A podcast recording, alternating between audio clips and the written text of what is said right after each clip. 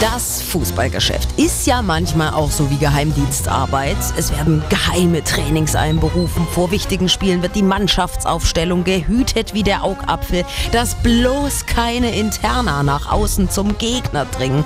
Und dann kommt es auch mal vor, dass sich die großen Vereine gegenseitig bespitzeln.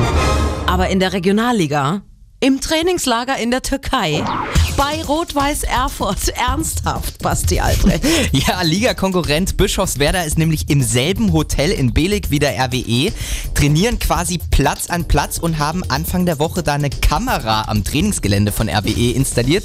Nicht sehr unauffällig, weil Thomas Bredaric, der Trainer, der hat sie entdeckt und gesagt, dass sie das Ding bitte wieder abbauen sollen. Und ja, was haben sie gemacht? Sie haben einfach vom Zimmerbalkon aus weitergefilmt. Spionage im Trainingslager. Es ist ja unfassbar. Aber sonst, äh, wie läuft die Vorbereitung so für die zweite Saisonhälfte beim RWE? Ganz gut?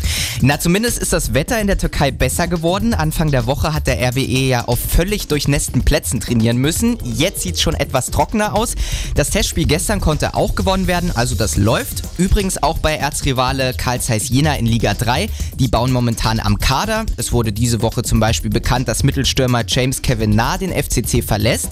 Man hat sich aber einen neuen Innenverteidiger von Jan Regensburg ausgeliehen und ein neuer Linksverteidiger kommt aus Saarbrücken nach Jena. Mal sehen, ob die beiden dann auch am Samstag gleich spielen. Übermorgen geht es ja für die dritte Liga nach der Winterpause weiter. Jena hat ein Heimspiel gegen Münster. Die Regionalliga-Vereine haben noch zwei Wochen Zeit. Landeswelle Thüringen.